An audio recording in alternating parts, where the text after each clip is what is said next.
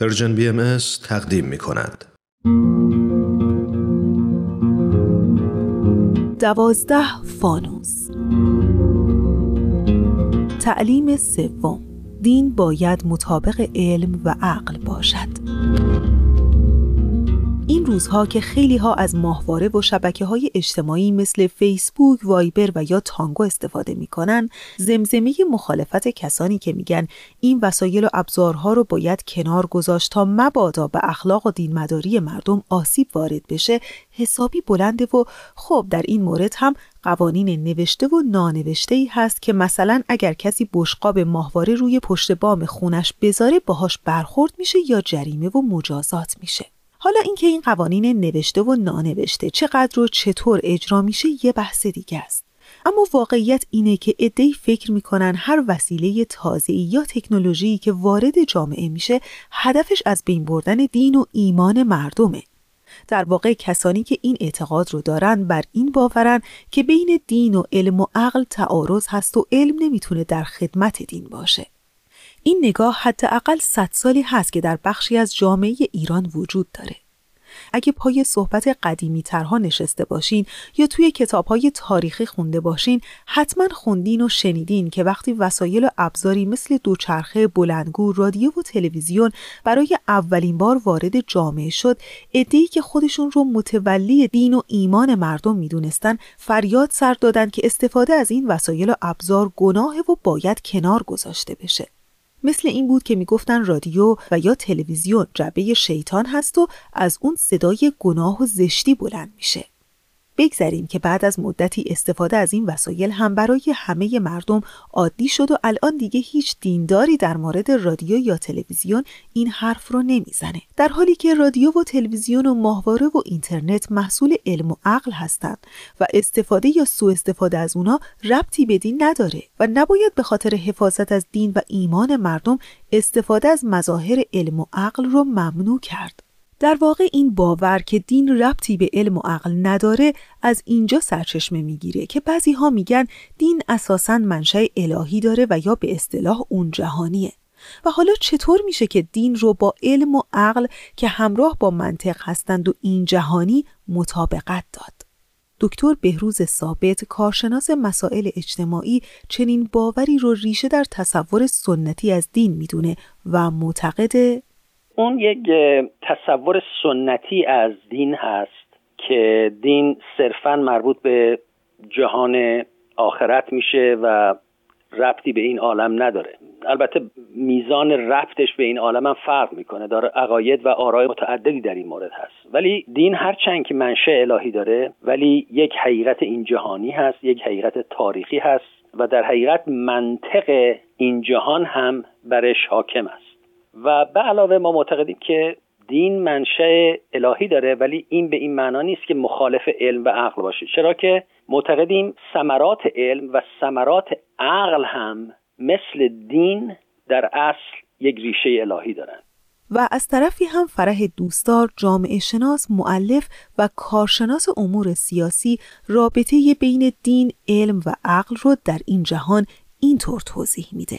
درسته که دین متعلق به اون جهان هست ولی هدف دین بهتر ساختن یا بهبودی زندگی انسان ها در این جهان است. حال اگر یک تعالیمی یک باورهایی زندگی ما را بهبود ببخشه چون هدف علم هم در واقع همین هست هدف علم هم این هست که زندگی انسان رو بهتر بکنه در نتیجه اگر که علم باعث آسایش و زندگی بهتر نشه با عقل انسان در تضاد هست. و به همین ترتیب هم دین هدفش با وجود اینکه متعلق به جهان دیگر هست ولی هدف دین بهبودی زندگی انسان رفاه و سعادت انسان در دو جهان هست.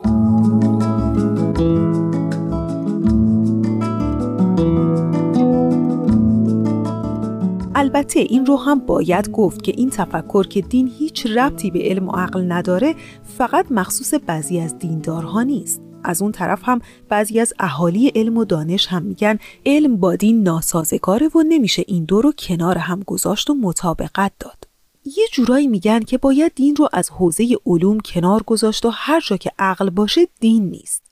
خب این هم یه نگاهیه که مخصوصا از عصر رونسانس به بعد شکل گرفت و صاحبان علم و خرد رو تشویق کرد که مفاهیم دینی در کتب آسمانی رو به سخره بگیرن و در برابر اون قد علم کنن. مفاهیمی مثل بهشت و جهنم، قیامت، شکافته شدن آسمانها، تاریک شدن خورشید، سقوط ستارگان بر زمین و مواردی از این قبیل.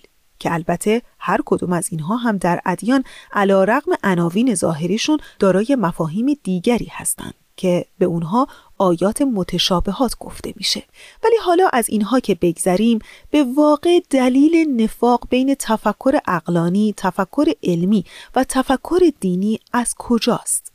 دکتر بهروز ثابت از دلیل این نفاق صحبت می‌کنه دلیلی که در حقیقت نفاق افتاده بین تفکر اقلانی و تفکر علمی و تفکر دینی بیشتر به خاطر همون تعصبات بوده بیشتر به خاطر عقب افتادگی فرهنگی بوده و بیشتر به خاطر این بوده که دین نتونسته همراه با تحول فکر و تمدن جلو بیاد. ولی اگر این مسئله رو حل بکنیم و در حقیقت به این جنبه پویا و متحول دین هم ناظر باشیم اون وقت به این نتیجه می‌رسیم که چون تحول و تکامل هم بر دین حاکمه و هم بر علم و عقل در نتیجه اینها ابعاد یک حقیقتن و ما بایستی برای رسیدن به حقیقت از تمام این ضوابط استفاده بکنیم و حال این علم و عقل چیه که ادعی حوزه اونها رو کاملا مستقل از هر حوزه دیگه ای می‌دونند؟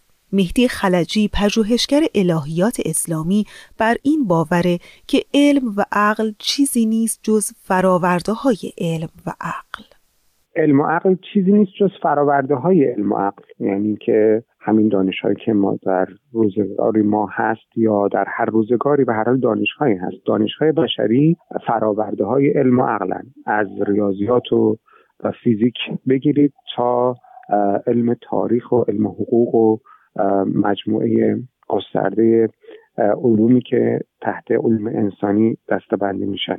اینها علم و عقل بشری هستند از علم سیاست دانش تدبیر جامعه بگیرید تا تکنولوژی و رشته های دیگه. اینها جلوه ها و فراورده های علم و عقل انسان هستند.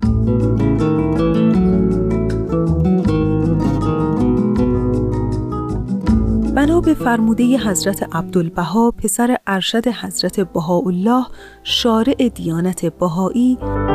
اگر دین مخالف علم و عقل باشد ممکن نیست سبب اطمینان قلب شود. چون اطمینان نیست اوهام است و آن را دین نمی‌گویند. و حالا سوال اینجاست که چرا علم و عقل موجب اطمینان قلب میشه؟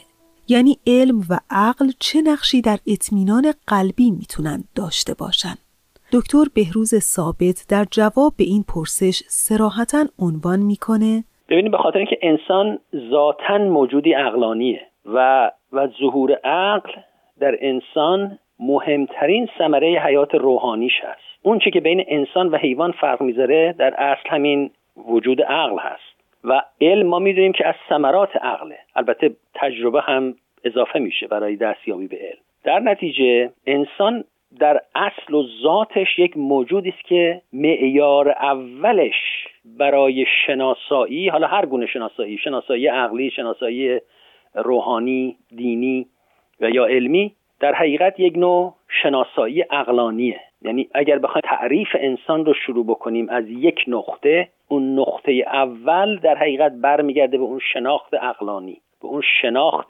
که ریشه در عقل داره. و لذا وجود عقل هست که سبب میشه انسان اطمینان قلبی پیدا بکنه و سبب میشه که انسان به دامن اوهام نیفته بخصوص در ارتباط با تجربه دینی. اگر تجربه دینی مبانی عقلانی داشته باشه جلوی سقوط انسان رو به خرافات و تعصبات می‌گیره. و در این رابطه فرح دوستدار به جهل که خلاف علم و عقل اشاره می‌کنه و اینطور توضیح میده. مخالف علم یا متضاد علم همیشه جهل است و مخالف علم یا متضاد عقل بیخردی و کوته فکری هست مسلمه که جهل و بیخردی انسان رو با مسائل و مشکلات بسیاری روبرو می‌کنه و به بیچارگی و به بدبختی انسان می انجامه.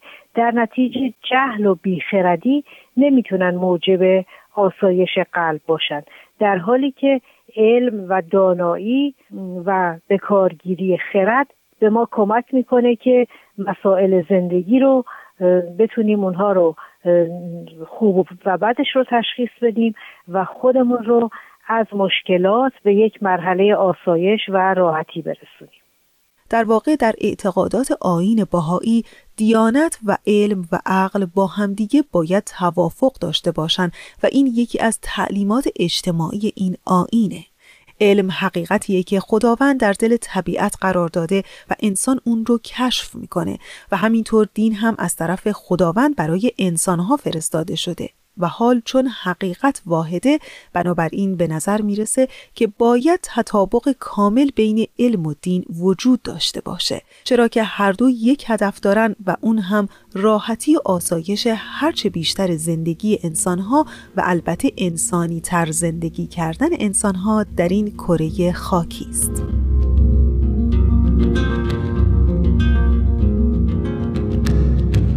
بی همگان به سر شود تو به سر نمی